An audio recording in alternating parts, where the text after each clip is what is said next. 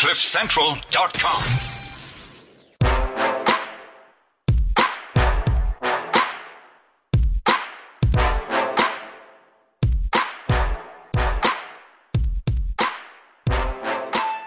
Welcome to the Renegade Report. I'm Jonathan. And uh, Roman is present. How are you, Dr. Witt? I'm okay, Mr. Cabanac. Um, you got called Mr. Cabanac quite a lot in the last uh, sort of week and a half. When- when- it's- when it's, it's, people it's some, were for some reason used as a derogatory um, epithet. Well, when they were polite, they called me by my name. Mm. Uh, when they weren't, they said I was an alt-right misogynist who Which, hated which reminds me, editors. welcome to the uh, largest alt-right podcast in the Southern Hemisphere. Uh, Or in Africa, at least. niche, niche, I understand, but we're, still. we're not a alt-right at all. In fact, we're not even really right. Um, those of you who hate us um, might want to go back and just listen to some shows and uh, see where we actually do stand instead of just screaming at us on social media. Is that about right? It sounds like a lot of work for some people who hate us. Um, Well, I'm. Then I'm just take our word for it. I'm, I'm very happy because you know I often say that I actually don't own any land as a white male, but I've learned recently that I um, actually am occupying so many people's brains rent free that I am probably one of the largest landowners in the country. But it's vacant land. Does it still count? That's a that's a very good point. Actually, it is quite vacant now that you come to mention. it. We've we, we had a big week last week. Um, there was the Shelley Garland uh, thing. Um, yeah, we didn't comment it on, on it last Tuesday because we had reported that pod. We recorded that podcast Yeah, way in advance. Yeah, Um, but yeah, what is there to say? Um, they found the guy. They interrogated him like he was a suspect in a murder case. Um, he got he resigned. Yeah. What is what? what I mean, yeah. what- Uh, what well, I'm just about it? surprised. You know, I mean, there were so many people very sure it was you, Roman, and then there were a couple of people very sure it was me, um, and they were even promising us T-shirts.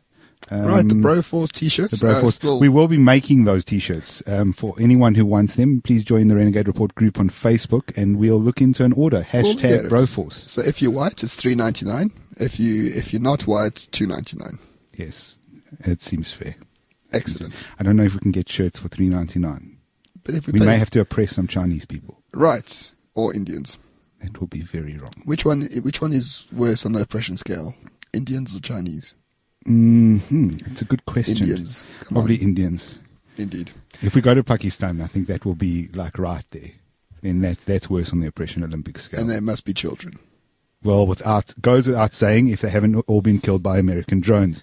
Right. So this week, uh, given that we have the whole Shelley Garland thing that happened, ooh, that's other thing we, to mention is we uh, we wanted to start a, a Shelley rating system.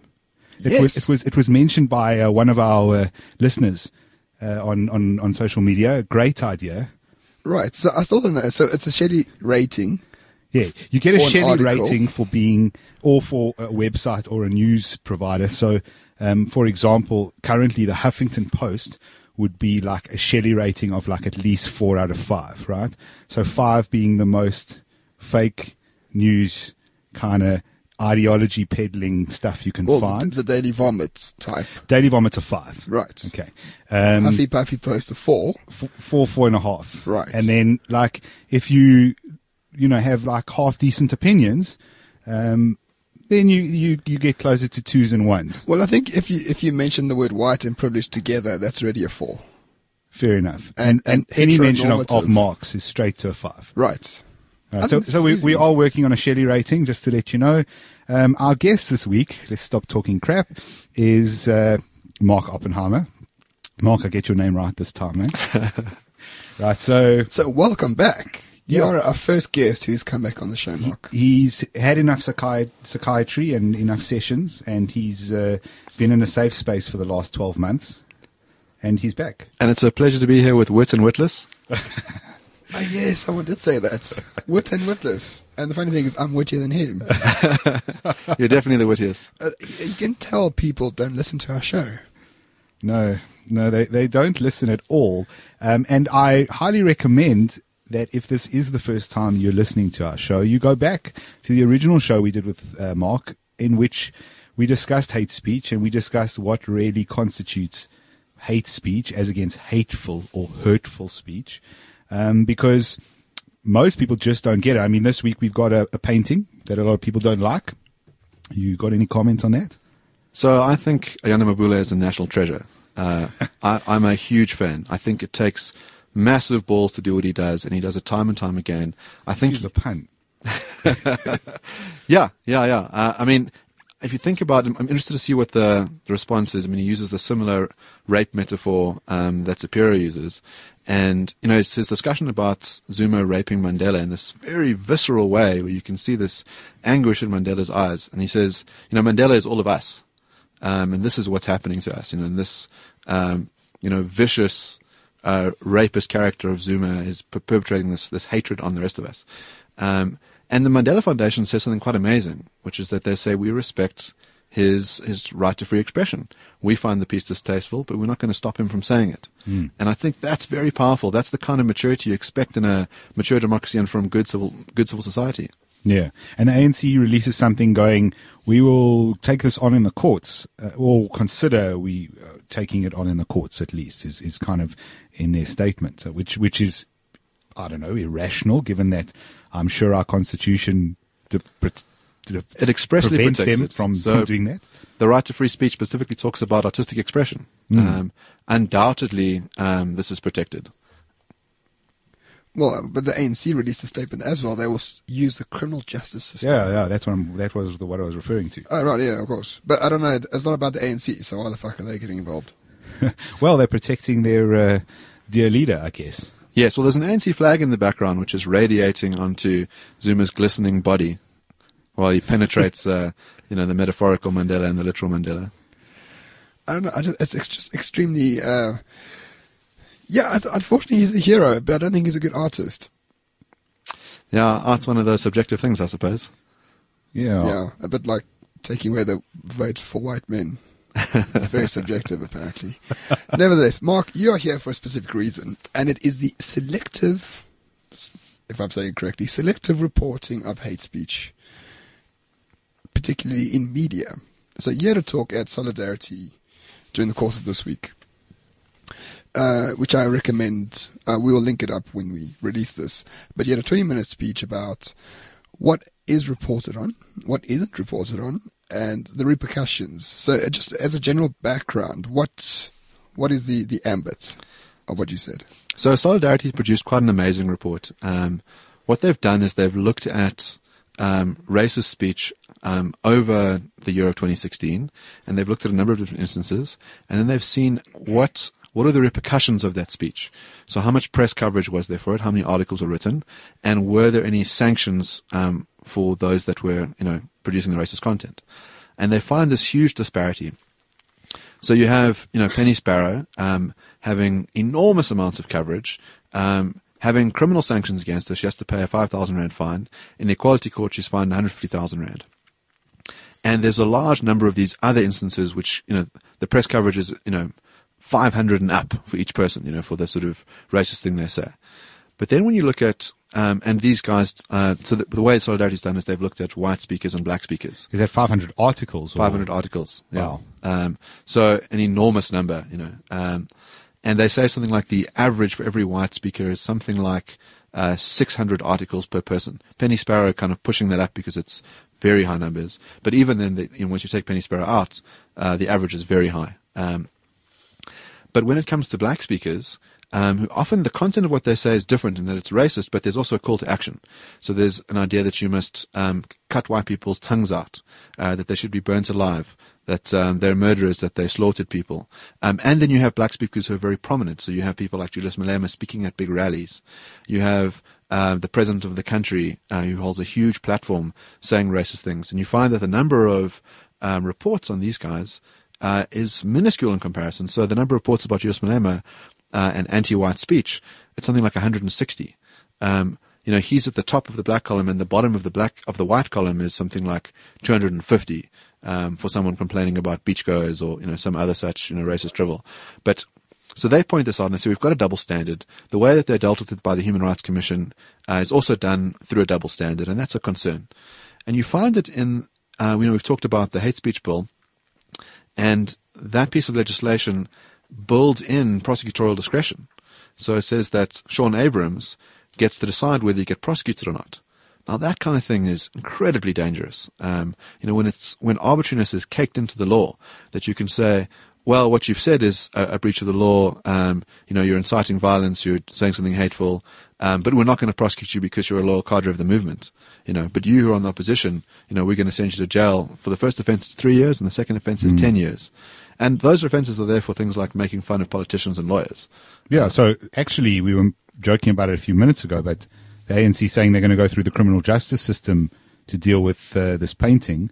That could be a problem if you've got someone like Shaun Abrahams, who's clearly close to the president, making the decision on whether it's.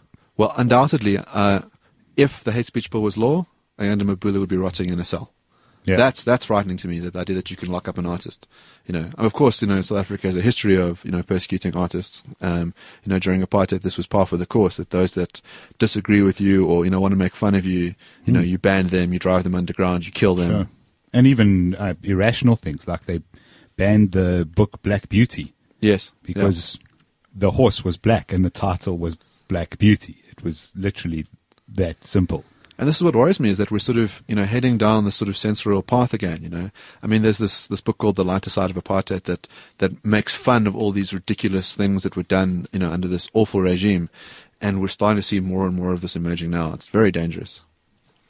So when you uh, spoke originally about the, the, the contrast between the reporting, um, why why is that? Because the, the reporting on like Penny Sparrow, who I keep repeating, is a nobody estate agent who no one likes. Estate, no one likes estate agents, right, Jonathan? No, they Nobody don't. likes his state. No I mean, one likes it. other than lawyers. I mean, you know.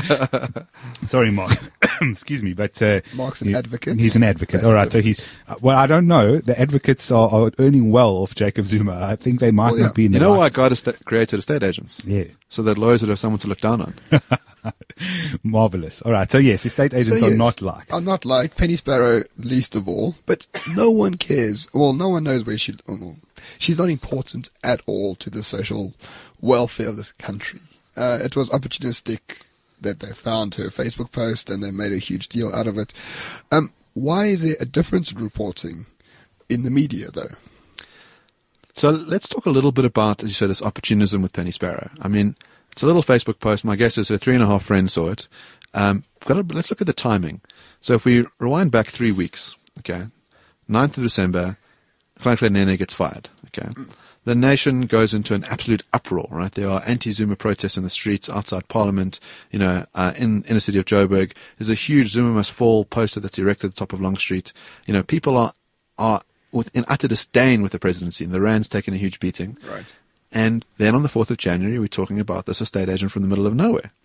And we all take the bait. And she ends up eating up all sorts of news media for ages. And we stop talking about corruption, we stop talking about the failing economy, and we stop talking about, you know, a president who's got 783 corruption charges against him. We talk about her. So it's undoubtedly a diversionary tactic. Um, and the press fall for it hook, line, and sinker. I think if we do this comparison with the Shelley Garland story, you know, um, which one's that? so to for for posterity's sake, because as much as this seems like a big story now, maybe you know, and you listen in two years, it's going to go who the hell Shelley Garland. Yes. Uh, the article that gets written says. Uh, white men should be disenfranchised. They shouldn't be allowed to vote on the grounds that they are really the root evil behind everything. If it's, you know, if we, if white men weren't allowed to vote, then we wouldn't have had Trump in power, we wouldn't have had Brexit, and we wouldn't have the DA running four municipalities, right? and also world wars and, and a whole bunch of other stuff, which are all Yes, yeah. related to, to men. I, I remind people that they love to send that meme around of the woman who came up with uh, a lot of the formulae to make the atomic bomb possible. They love sending that that out, but but when the atomic bomb gets dropped, then then it's the men that were responsible entirely. Uh, It's always ironic um, that they don't see the hypocrisy. Nevertheless, Nevertheless, So what happens is, um, you know, the Huffington Post sees this this post and they say, "Well, we're going to publish it." Um, and it's embedded in the post is a whole bunch of utterly fake nonsense. So it says 97% of the stock exchange is white owned, and there's a link supporting it. If you click on the link, um, it's a story debunking the claim because Zuma had said something along these lines in the State of the Nation address. So you know, the article is any journalist worth their salt would have realized this is a prank. Okay, and they don't because because of ideological fervor, because they love the idea of having this great evil that we can blame for all of the ills. They publish the piece.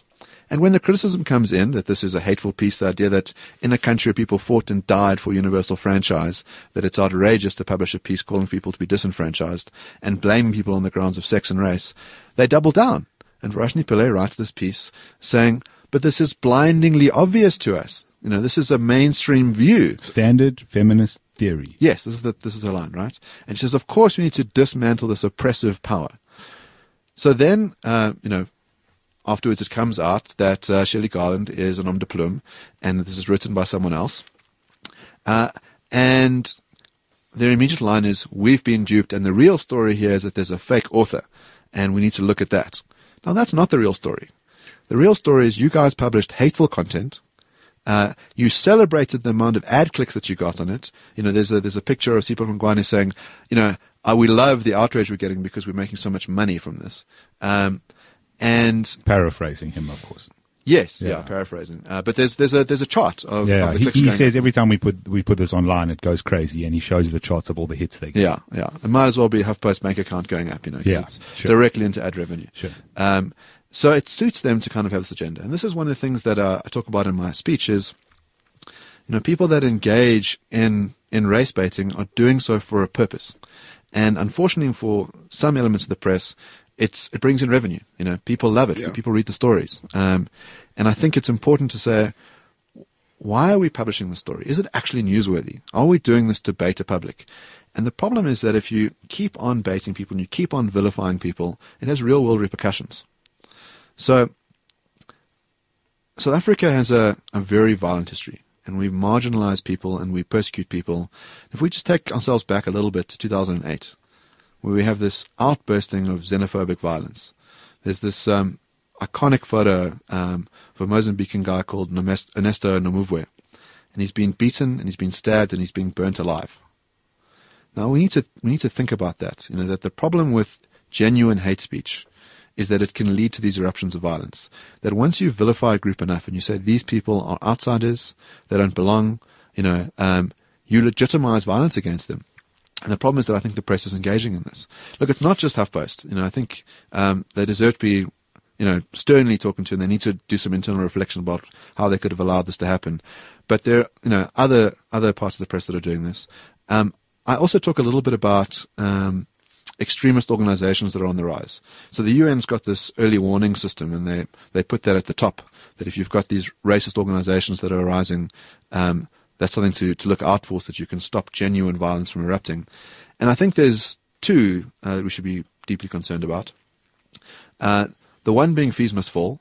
So you might think that, um, look, trying to get education expanded for more people is a good thing. But if you look at their tactics, the way that they've mobilized is on a racist platform. That they continually talk about white monopoly capital, you know, racist white colonial institutions that need to be burned and destroyed. Um, and they don't just say this stuff, they do it. So they burned down uh, a science building at Northwest University. Um, they, They set burned down fire to the library at Wits. yeah. Uh, you know, they burn art and they celebrate the burning of whiteness. So they've tied their violence acts to racist propaganda. Um, and they've lived up to their propaganda and they've celebrated it. You know, I mean, they kind of take this Khmer Rouge line of once we've destroyed, you know, all of the evil colonial stuff, um, you know, then we can have our year zero and, you know, from the, from the ashes will rise the phoenix. And you say to them, tell me what the phoenix looks like. And they go, we'll work that out later, buddy. You know, shut your racist mouth. Um, and the other guys that I'm concerned about, who are kind of wedded to Fees Must Fall, are Black First, Land First. So you have guys like Lindsay Maasdorp, you know, um, actively calling for, you know, white people to be killed. And he says that he loves the idea of being able to personally kill white people. Um, and what's He, he said that. Yeah, yeah, yeah. Yeah, he's Um, tweeted that a few times. Wow. um, so I mean, this is a this is a worrying thing. He's he's uh, got into a physical altercation with guys from AfriForum. They've laid an assault claim against him. Um, I've had a personal interaction with him, which is kind of Yeah. hilarious as well. That was on the last show, so you have to go back and listen to that. Yes, yeah. Yes. I, I'm just, I'm just quite, I'm, I, I'm, as you know, I support freedom of speech Yes. um, quite vociferously, but um, I'm just quite shocked that he has. I mean, he, he does hold a position of relative authority. It's it, he doesn't. Uh, it's not a great, uh, greatly large party, but they get a lot of news coverage. They do. They're kind of like the EFF when they were first starting out. The media seems to love them. Well, they're a Um, breakaway, right? Because yeah. the EFF wasn't radical enough for them. They Yeah. formed their own party. You know? Sure. So he's he's one of the leaders in there, and I'm I'm I'm just quite shocked that he's sort of said something like that. I I you know, and, and They have banners that say "land or death." You know, Yeah. they celebrate this idea of violence. Yeah, I, I just yeah, it's quite quite shocking to hear. I, I, I once again would defend his right to say it unless he's actively um, in, in, engaging in violence at that point. Um, but but wow, Yeah. So look, I mean, if we again we can draw this distinction between hateful speech where you've got racist content Yeah. and genuine hate speech where there's a call to action. In addition to your advocacy of hatred, you're asking for violence to be visited on you know on certain groups. And undoubtedly, you find Fees Must Fall and Black First Land First doing this, saying these guys must take their property, we must kill them, we must burn them. Um, so there's a the other publication that we should be concerned about is a publication called Black Opinion. Um, Ooh, I've read that one. Yeah, yeah. It's uh, glorious. I mean, they it's published Jimmy Manyi, don't they? Uh, yeah, Jimmy, it's, it's, it's, it seems to be affiliated to Black First Land First, or the Guptas Hmm. in some way. Uh, a lot of ANN seven people post on there. Well, this is something worth pointing out, right? Is that you know this this uh, organization that seems revolutionary um, seems to step into the fray in in battles that are odd, right? So you know when there's these anti-Zuma protests, um, which are outside the Gupta house, who's there? Black First Land First, and they're saying "Save President Zuma." They're chanting "One settler, one bullet," uh, and they're you know actively being used uh, as pawns in this game. You know, uh, and there's a view that they're being funded um, by the Guptas, you know, because it's it's very useful to have these guys. Well, that's you know. proven. The Bell Pottinger uh, report for the strategy for the Guptas was leaked, and Yeah. Black First Land First is is uh, Named. named in it. Um, but but here's the thing, Mark. I mean, I I'm against hate speech being a crime in general, and I've got no personal problem with saying. With Lindsay Maasdorp saying it'd be nice to kill a white person, I want to achieve this. The problem I have in this country is that when I respond to that, other people that aren't Lindsay Maasdorp say, You're a white guy, of course you feel fragile. That is the problem, in my opinion. So I think this this is an underlying problem is that we we're creating a situation where certain groups of people are okay to vilify. We say, ah, don't worry about it. You're a white man. Nothing can touch you. You know, we can say this stuff and it's fine. You know, but you can you know step back in history and there were other powerful groups who got vilified enough until they got you know pushed into ovens or chopped up by machetes. It's dangerous. So I mean, you and I will differ on this. That I think genuine hate speech is a problem and that you need to. No, I think it's a it. problem. Don't get me wrong. But when I fight back against it, liberal liberal people tell me to shut up and say, "But you're a white guy. Of course you would think this is a problem," even though they would disagree with the original speech of someone saying "kill white people." Uh, You're talking to the double standard of Well, it's a double standard, but I can't respond to that hate speech. Yeah, that's outrageous, of course. Yes. Um, and I think part of the problem is this idea underlying it that the racial identity uh, matters when we look at the speech. Now, that's an outrageous idea. We need to look at the speech and say, is this hate speech or not? Who is it targeting? The person saying it, I think what you, what you might care about some sort of power thing is, is it someone in the middle of nowhere? Is it someone who has a dominant position in society, some elected official? That matters. But does their race matter? You know, does their gender matter? No. You know, the idea that you get more license or more authority on the grounds of your race, that seems repugnant to me. And I think especially when calling for violence. Yes. okay, just let's uh, go further down the road of, you know, if, if we're standing on the side of, well, we think all speech should be allowed, really, uh, and we said it on the show before, we think the, um, the hate speech uh, provisions in the Constitution are essentially probably unconstitutional. Certainly, the Equality Court uh, might not survive a constitutional Well, that, yeah, challenge. that that's PEPUDA.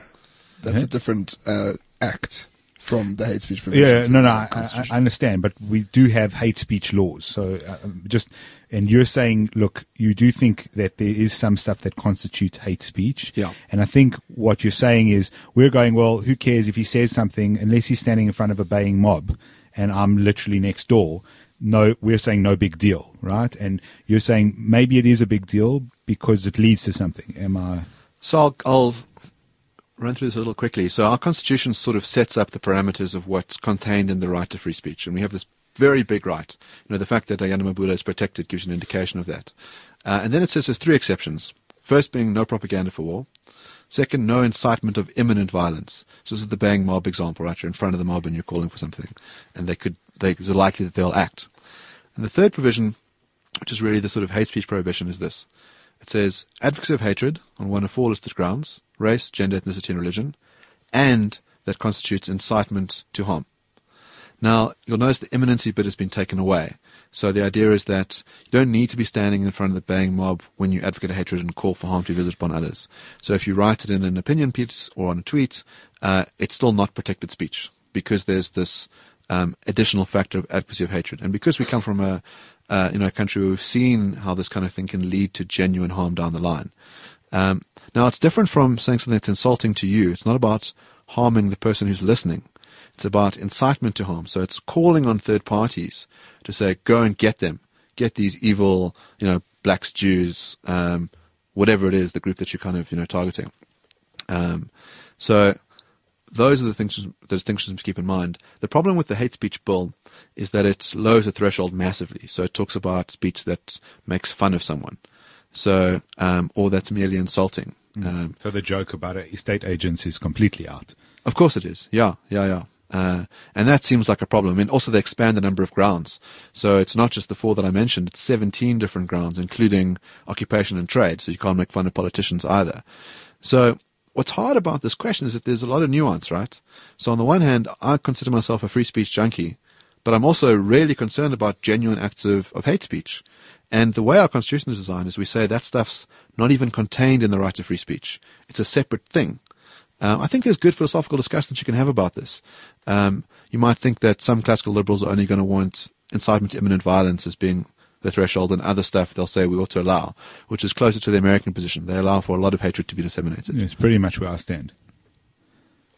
And so, so where do you stand? Because I had an interesting discussion with someone who said um, the hate speech provision in the Constitution could have been a sun- could have had a sunset clause, so they'll be in place for 25, 30 years, so that we get over racial disharmony in a way. I mean, mm. after apartheid, people just didn't stop being racist or or anything like that, but just have it as a guideline just in case for 30 years, so there's not a massive implosion of race relations, and then you destroy the provision in 30, 40 years' time, for example. Uh, It's an interesting question. I suppose what's difficult is that South Africa's kind of gone through these different waves, right? And Yeah. so for, I, I think if you ask South Africans four years ago how race relations going, they'd probably say pretty well, you know, and a lot of them still do say that. And we find that the last two years has been incredibly tense. Um, and it's intense globally as well. It's an issue that's, you know, popping up in the States. So it's hard to know, you know, when would be the opportune time for certain clauses to disappear. Um, I, I still take the view that you you don't want to prohibit merely racist speech. I want to know those guys in my society because they're also an early warning. You know, when you've got the guys running around saying racist, homophobic, you know, horrible stuff, I want to allow that so you can counter dialogue with them and you can give them this outlet so they don't actually do anything harmful. You know, if you say you cannot say that stuff ever, unfortunately it boils over and you have genuine Sure. problems. Hmm. But I'm okay with the idea of saying when you couple racism with calls to action, that we can then say that's not protected speech. The call to action, I think, really matters a lot. I, I think that's reasonable. I think that's very, very reasonable. I mean, uh, but I go back to my previous uh, statement where if Lindsay Maasdorp says, I want to kill a white person, let it be so uh, one day. And I retweet that or respond to him and say that you're, that is abhorrent of you and it's probably illegal, then I will get all the hate by saying, of course you'll say it as a white. I mean, the double standard in media specifically is jarring. Um, and it's, it's almost as if the media create the story rather than the story being created objectively by itself. Uh, so, how can we prevent these stories from gaining the momentum that they have? Because we know already the ANC war room was was created for this purpose, and they've succeeded. So, how do we stop, especially media and journalists, from propagating even more and flaming the flaming the stories? So it's one of the reasons why I think this Shelley Garland debacle is is a great moment, you know, and I think Marius Roodt should be incredibly proud of what he did, which is that he's popped a boil in South African media and he's letting the pus run out. And it's this moment for reflection. And I think what journalists need to do is say, hold on a sec, how did we allow this to happen? How did we not fact check a piece? How did we uh, allow certain content to be endorsed? Um, what are we doing? What's our role as a publication? So you have a publication like the Rational Standard that says, we don't pretend to be objective. We are biased. We are free market libertarians. Uh, we have a particular agenda and we're going to drive that agenda as hard as we can. And don't expect anything different from us. Well, that's what we've been saying on this podcast forever. Yeah, We just admit biased. your bias. Yeah. Yeah, so you've admitted your bias and you said that's our role. Okay. Um, and so Huffington Post could take that line. They say, you know, we're a left, left-wing organization. The organization. salon.com of South Africa. Yeah, yeah, you can take this line, right? Um, and you can be overt about it.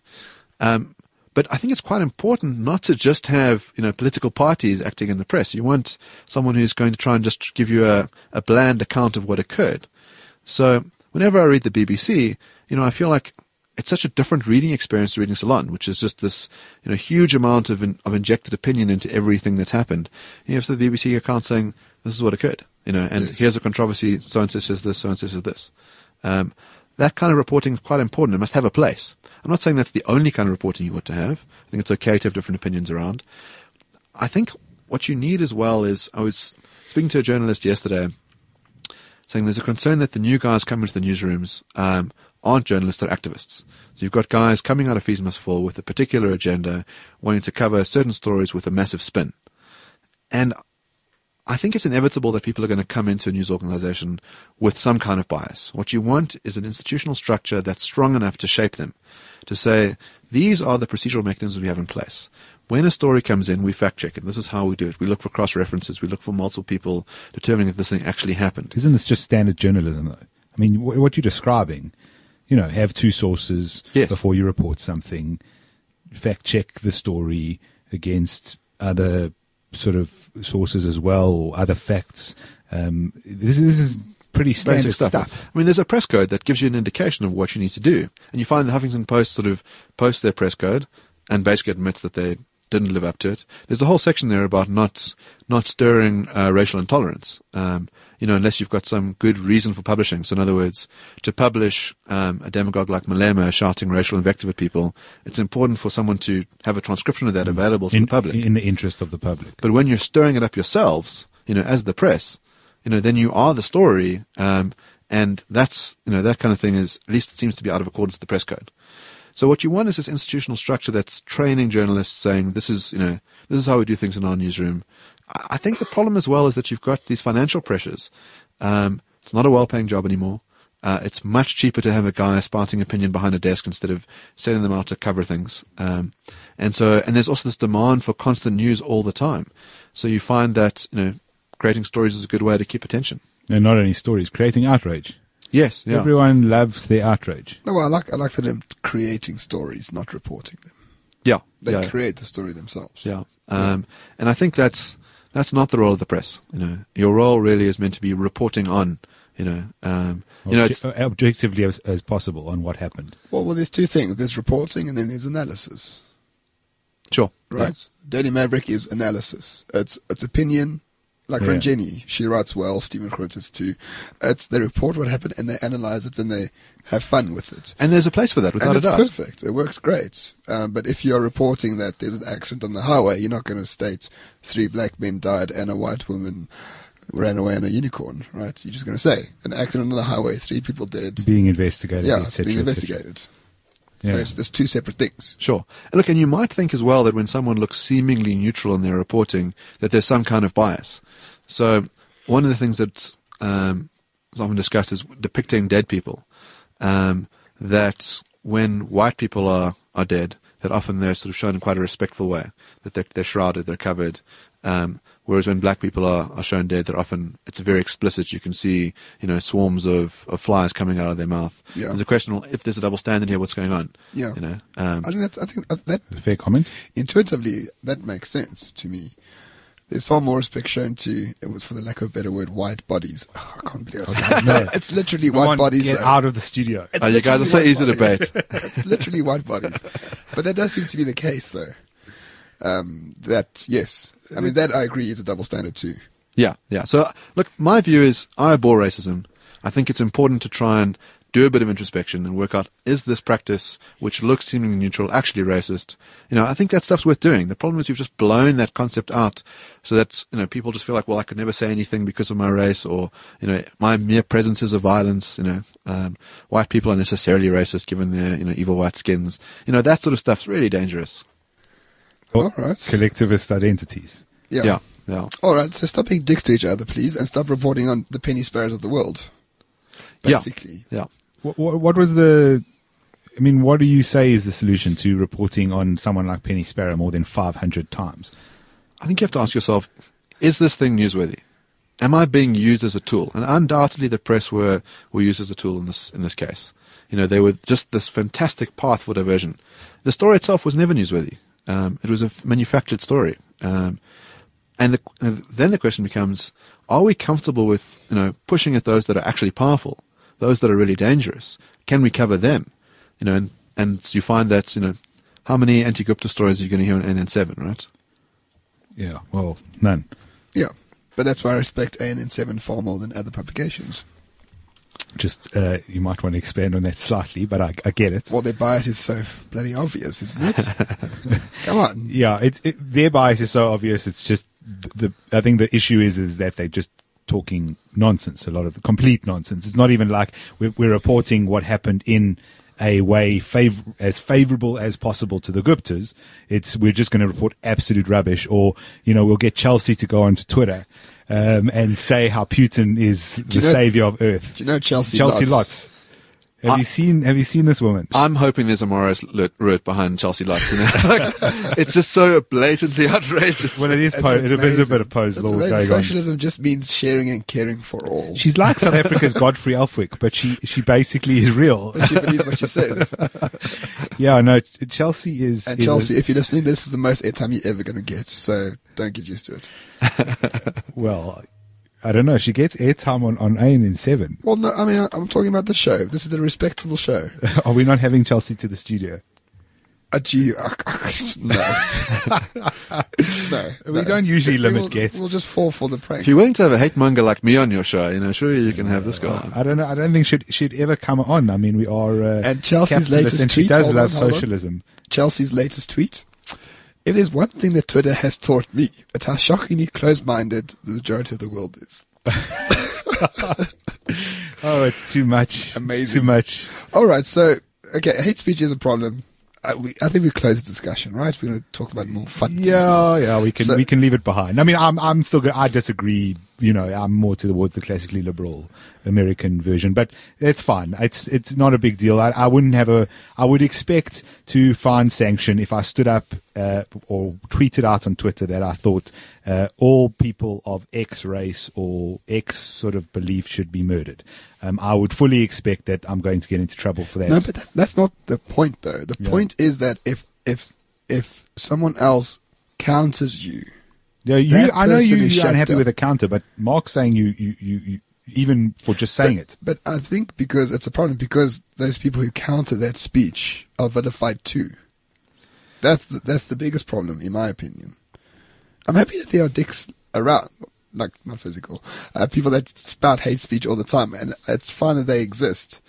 But if I counter them or if I try to ridicule them, and I'm the one being shut down by the general population on Twitter or social media, Well, that's the the the nub of it for me. Yes, is this idea of a general population on Twitter? I think is a complete fabrication.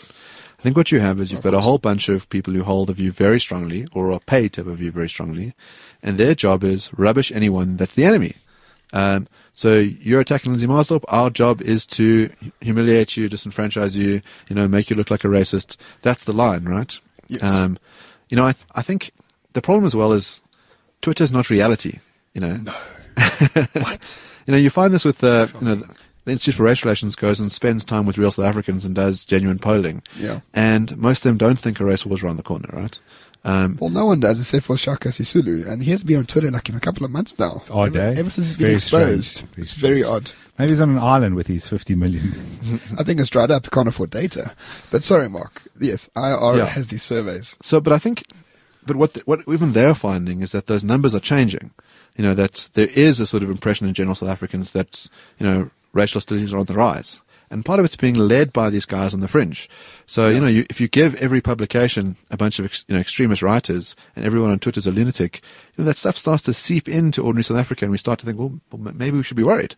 Uh, so, yeah, uh, the idea I think the idea is not to be led by some kind of lunatic fringe. Sure, sure. Yeah. No, no, I agree with you. Well, you can see the danger in somewhere. Look, take Turkey as an example. You've got Erdogan, who has basically created an environment in which he's managed to convince his populace to an extent that uh, it would be better to just give him all the power and to lose their democratic rights. As Roman would say, a benevolent dictator. Yeah, except Um, he, there's nothing not benevolent about him. Benevolent. Nothing benevolent about him. All right, let's uh, let's move on from the hate speech stuff. Uh, when are they deciding on that bill? Do we have any idea? Submissions are in. Submissions are in. Um, Parliament will hopefully have some sort of open discussion about it. What's amazing about this, I have to say, is that civil society rarely came to the fore. So when the bill was initially published, the media response was, "This is amazing. It's going to end racism," and you know the press was loving the bill. Uh, and once they realised, hold on a sec, this thing is going to lead to journalists being imprisoned. Um, a whole bunch of other organisations got on board. So the Helen Suzman Foundation's written a submission. Um, Zapiro and a group of stand-up comics have written a submission. Um, I think there's a broad consensus in civil society this thing is very dangerous. Yeah. Religious organisations as well are very concerned because it's you know could could end up banning religious books uh, or banning the preaching from religious books. Um, so if if all goes well, the bill will die a death. Um, Yeah, Yeah. But, but that's the media in general, though, because I remember when there was a, the, the media tribunal uh, with the secrecy bill as Yeah. well. Leon Louw wrote this fantastic column where he says the media are very happy to regulate everything else except for themselves. They are very happy. Like now they're calling for this amended FICA bill to be signed because X, Y, Z, who knows? Who the fuck are you to tell the president what bill to sign into law? Like, come on now. I think there's a problem with media reporting on the law generally. You know, the nature of law is often it's a bit obtuse, it's complicated. Um, not a lot of journalists are trained in law, so they don't really know how to speak about Same it. Same thing happens on medicine. Yeah, I'm sure. Um, I'm sure you're regularly going to see some miracle drug that's going to save us from whatever it is disease. And Yeah. go, well, actually, you know, have you done any research into or this? the miracle NHI program. yeah, sure. It's going to cure. I don't know what's going to cure everything. Anyway, Jonathan, you uh, what would you like to discuss? I I don't know. We, we were having such a good time before we started recording, and now I can't remember anything we What were did we talking talk about. about before? But that's because we're all naked, covered in olive oil. It is because you're all naked, and of course the three bottles of tequila are starting to wear off. Well, know. thank goodness the aircon's not on. Um, but Mark, yes, so you actually are. No, I'm out. We're going to edit this. I don't know what to say. We don't edit. We don't edit. We carry on going. I Uh, want to say you're speaking at Free Market Foundation.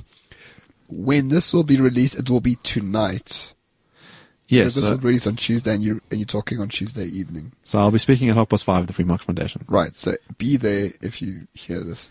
Uh, Um, and, and, and this will be about the double standard that we were talking about throughout this conversation. Yes, yeah. Um, and and, uh, and as I say, um, one of the things that Solidarity is going to be doing um, is submitting a, an early warning report to the the UN's um, Committee for the Elimination of Racial Discrimination. And there is this concern that we're reaching a point where we're vilifying minority groups in a manner that could lead into genuine violence. And I think we should be concerned about that. Um, there's kind of a growing tide of this, you know, uh, and I don't think that I'm a, you know, a prophet of doom. Uh, Right. Or a But- conspiracy theorist, yeah. yeah, uh, you know, and it's hard. It's hard to talk about this sort of stuff and sound sound reasonable, um, but yeah, I, I think I think we're reaching a point where it's important to sort of be aware of it. And what that'll mean is that um, the UN will have the capacity to send out a special rapporteur uh, or recommend to South Africa that they do internal investigations to find out what's going on and try and you know quell the situation before it boils over into something serious. You know, you don't want another Rwanda. You don't want another, you know, South African xenophobic attack. You know, we've Sure. had this in 2008. We had it in 2015. You know, this year in Feb we had anti-immigrant marches, um, and other minority groups are being vilified too, and that's a real concern. do do you have any faith in the UN? I I mean, I'm saying that as a general question, but you've also just said you know they're going to send off something to the UN. Uh, it seems to me like the UN might look at it and go, "How do we feel about South Africa? Where do they stand in our estimations? Oh no, no, we we quite like them." Um, so we're not going to really investigate this. I mean, this is an organization which puts Saudi Arabia on a human rights council. Sure. You know, and um, I think Saudi Arabia at some point was also on the Women's Rights Council. So, you know, and, and equal sort of countries that, that are well known for either abusing human rights or um, equal rights in terms of in terms of genders. Um, so it's it's uh, if we do you think we can rely on them? I think they're they're a point of leverage. Uh, I, I I share you know some of your concerns about aspects of the UN. Um, I think as a nation, if you care about um, participating in a global community, then you do care about you know the reactions of your peer states. And if you're being you know wrapped over the knuckles repeatedly, um, that matters. You know, um, I think it sort of matters on an economic level as well. That if you can you know if other states you know view you as a rogue state, they're not going to trade with you, um, and that matters enormously for South Africa. Yeah, yeah. Well, well, economic sabotage is we do that quite well just by ourselves, to be honest. Yeah, I was going to say no one's going to trade with us anyway. Yeah, we're, we're junk status who now. cares? Um, but Mark, back to you. Why is solidarity being involved in this? Because we had Pete Leary on last week. We are very fond of of any organisation that doesn't care too much about the state and wants to self-organize. Taking things into their own hands. Yeah, we're very happy for any organization like that and we, we support their cause. The problem is, AfriForum and solidarity have been vilified. Uh, maybe, now, I don't know their full history. Uh, I don't know all their positions. Maybe some of the criticism is valid against them, uh, that they are uh, separatists or something to that effect. I'm not too sure. I've just seen some of the criticism, and I can't verify that criticism. So why why are they the ones who are busy with this uh, report on on uh, racist hate speech in the country? I think part of it is that they're an organization that's shown that they're not afraid of the state, um, that they're willing to to stand up. So one of the one of the cases that they ran in the Constitutional Court was um, about coloureds working in the Correctional Services Department, Yes. um, and there was the decision that uh, no coloured person would ever be promoted beyond a certain level, uh, on the grounds that there were uh, too many coloureds in the Western Cape, and they should, you know, distribute themselves around the rest of the country. Um, and you know, they fought, uh, they fought for these guys, saying this is outright racial discrimination. Um, and so they're willing to stick up for vulnerable people. Um, and I think they're seeing this happening here with the double standards, and uh, you know, on the way that uh, hateful speech is dealt with, uh, and they want to raise the issue. Um, and I, I think you know, there's been this sort of tactic of saying, you know, well, these bunch of white Afrikaners can't be trusted, and you know, it's just a way of vilifying them. It's you know, it's racism. This card of racism is just being unfortunately used um, to delegitimize in cases where it's it's not fair to do so. Yes, no, I, I- I tend to agree with you. I mean, I've got absolutely no problem with solidarity at all. Uh, I, I actually quite like them, but in the same sense, if Black First Land First wasn't the vitriolic Bell Pottinger, Gupta Page stooges that they are, say they didn't, they didn't say that say they didn't participate in hate speech like that, but they were like very pro-black. Yeah. Would you would you be happy to help them in something similar? Explain how they what would they be doing? I will say they were a, a civic organization group that was just like militantly militantly pro-black, but not anti-white like they are now. For example, they just say, Well, they could have been. I mean, the equivalent pre '94 is the. PAC, really. Yeah, Steve or Biko. it's, or a it's a. Sort of approach.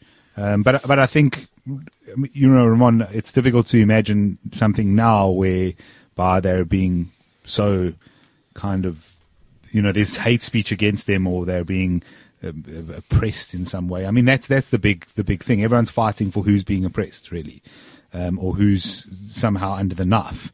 You know, and, and it, that's the big debate is, is, is, is who really is under the knife. You know, the, the argument is, is that, um, you know, someone like, uh, uh, Solidarity might go on this and say, well, the media reporting on stuff that's, uh, a racist comment from a white person is through the roof. Uh, maybe it should be, maybe it shouldn't be. Uh, the media reporting on a black person is nowhere to be found. A black person doing the same thing, nowhere to be found, um, and that's their sort of issue.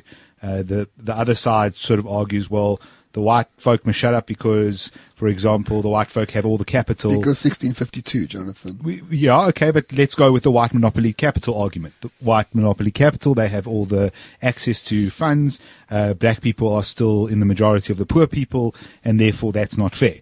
Um, maybe that would be somewhere where they would.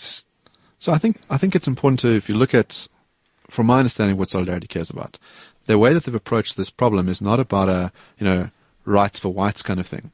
I think what they're saying is, when you have a standard, it must be a fair, universal, objective standard. You know, it's it's it's in, in the nature of the rule of law that everyone is treated equally before the law. Absolutely. And they're pointing out, well, you don't want laws that discriminate, and you want people to be treated, you know, the same for the same kinds of offences. That's all they're doing. You know, they're not asserting some sort of you know special status for groups. That's why I think the idea that, that there's some group that cares about black pride is not the corollary to an organisation like Solidarity. Right. You know, they're not a white pride organisation. Oh no, no, no! I wasn't making that that Yeah. assertion at all. Uh, uh, no, I was. But but oh yes, I want to ask you. The, the we're just playing devil's advocate. Yeah. Yeah, Or, of you know. yeah. I mean, solidarity. Please fund us. We'll gladly take your money. um, Yeah. but uh, the the George ri- Soros, not so much. No, no, no. George Soros can go get stuffed. Uh, the Human Rights Commission, right? Isn't that a kangaroo court? And the Equality Court as well. That's a bullshit kangaroo nonsense court. Uh, yes, it's there created by statute and legislation, which is clearly unconstitutional anyway. Do, are these are these the best mechanisms to deal with with hate speech? Look, I think it's. Uh, as I say, I, I take the view that you do want a mechanism to deal with hate speech. Yes, um, I I'm concerned about PEPUDA because I, PEPUDA sets thresholds incorrectly. It talks about hurtful speech, um, and that's not what the Constitution talks about. Um, I don't think those organizations are necessarily inherently kangaroo courts. They have the capacity to be perfectly fair. You know, the Equality Courts are staffed by High Court judges. Right. Um, and as, as one of the things that we can be very proud of in South Africa is that our judges tend to be independent and fair-minded. Um, so, and you want to ensure that that continues.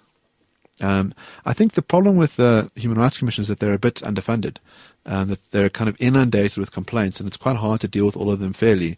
Um, one of the examples that comes out in the Solidarity Report um, is two instances um, where they impose sanctions. They impose community service sanctions, uh, and the one guy who calls out for um, violence against white people gets ordered to perform uh, ten hours of community service. Uh, and there's a guy who I- I think it's after Fikile Mbalula, after he'd um, while he was still sports minister. Uh, had- Matthew Tennyson. yeah, so Ma- Matthew Tennyson, um, you know, says something uh, racist and vile. do you remember all these people's names? I know the white racists because there's so few of them. So Matthew Tennyson uh, gets ordered to perform six months of community service um, for using a racist epithet. Right. Uh, now you might think that both of them ought to, you know, be required to do community service. It's just it's odd that the difference in penalty is so dramatic. Even though the, the, the offence is the same.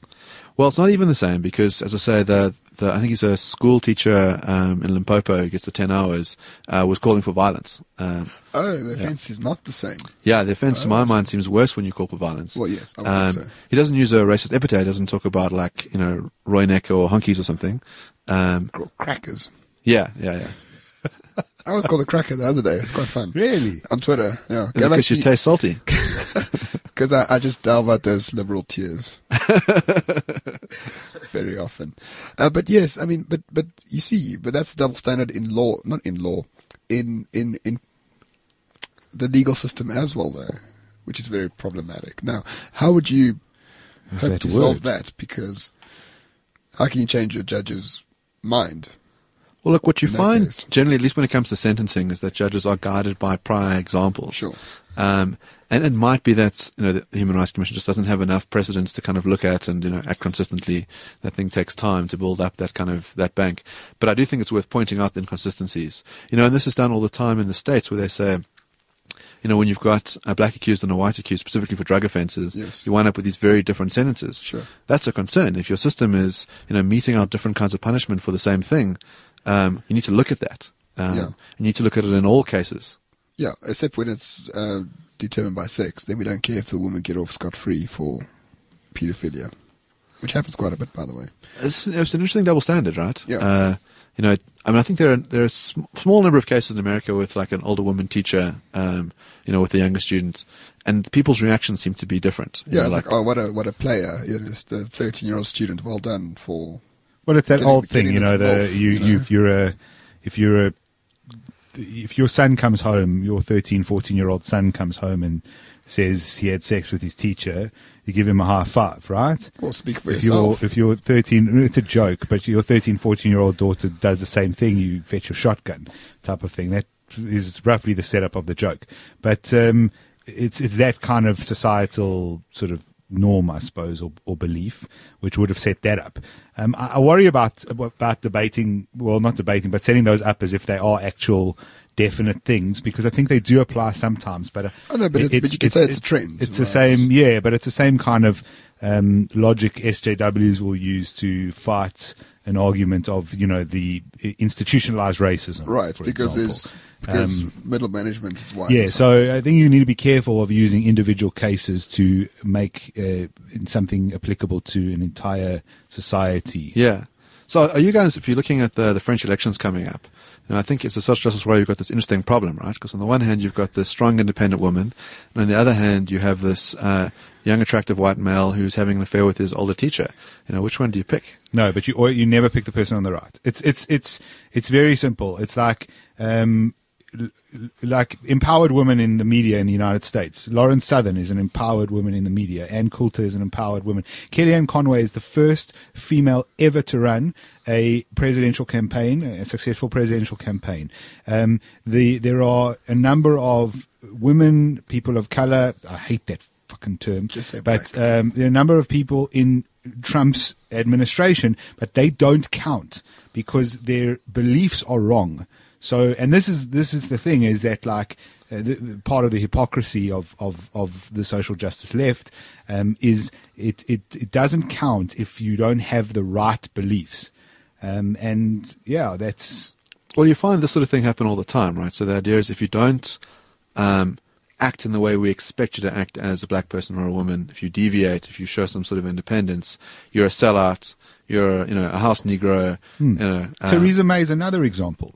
Theresa May is a woman running the United Kingdom, right? She's not as hated as Thatcher. It was a different time and there was a lot of stuff happening. Well, happening. Thatcher had character. Um, sure, I agree with that. I, I'm not a. I, I think uh, Theresa May is lacking on her charisma, but the the point is, is you've got a woman who's broken the glass ceiling. You know, the the glass ceiling that doesn't exist, but she she she's she's definitely broken through it, and it doesn't it doesn't count. But this shows you how deep the patriarchy is. Yeah. because these wonderful women have to go through this evil channel, you know, of uh, being conservative so that they can succeed in a man's world. That's how bad it is because of people like you, Jonathan. Yeah, you should be and then- ashamed of and yourself. then- The patriarchy. And then you go to the others, to the Labour Party, not one woman leader ever. Yeah, it's a it's an old white man. What is it with you people? Yes, you people and old white men. Jeremy Corbyn, Bernie Sanders. Fucking get over the old white men with bad ideology. You, you seriously?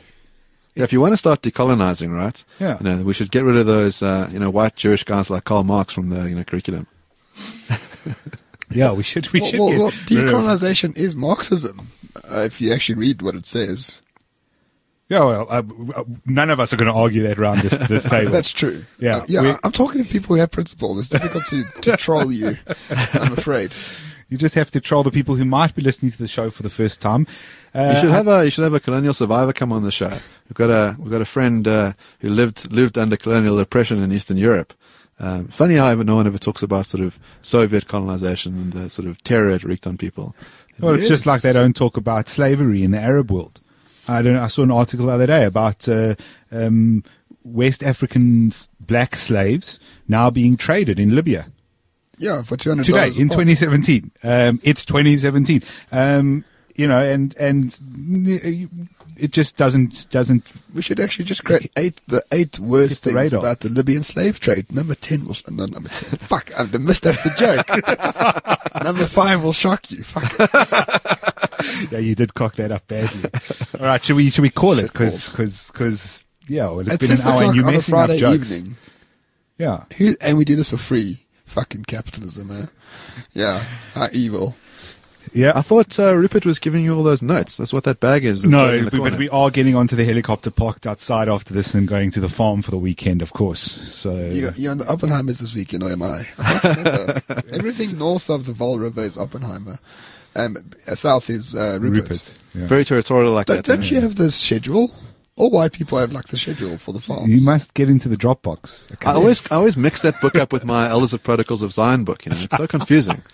It's these multiple identities. Intersectionality is running me over. That's the problem. You can't decide. White Monopoly Capital meets um, Elders of Zion.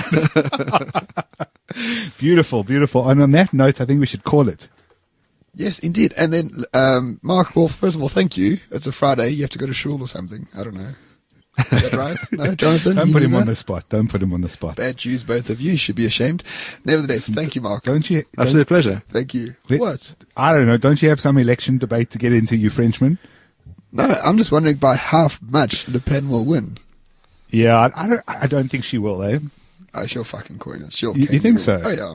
Well, I, I think when you do have terrorists rocking up on the Champs Elysees, Two days before, uh, the, before the election. yeah, that uh, that that could cause some problem. But um, I'm calling false did you see all the people? Just quickly, did you see all the people on Twitter as it was? You think it was false flag?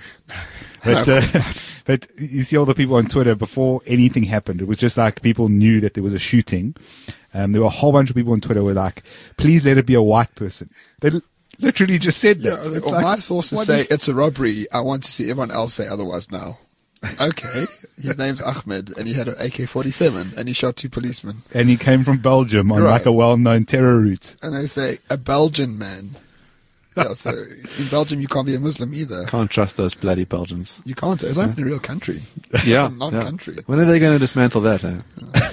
Fully agree with you. Before we say something we regret, which we never do, let's uh, call it a day. Mark, thank you for coming in again. Thank you for being our first recurring guest. Thank you very much. Yeah.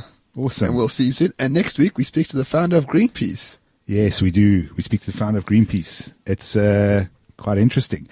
Um, in the meantime, Don't hype it up so much. well, it is quite interesting. It was quite sciencey too. It is quite interesting. It's It it's was- phenomenal. It's spectacular. In fact, he gives you eight reasons why you should be worried or not worried about climate change, and number five will shock you. okay, so. Okay. Uh, if you're listening to us for the first time, please rate us on iTunes if you're using that platform. You can find us on Facebook and Twitter. The Twitter account is at renegade underscore report. Thank you for listening. As always, this is the top rated podcast on Cliff Central and across the country.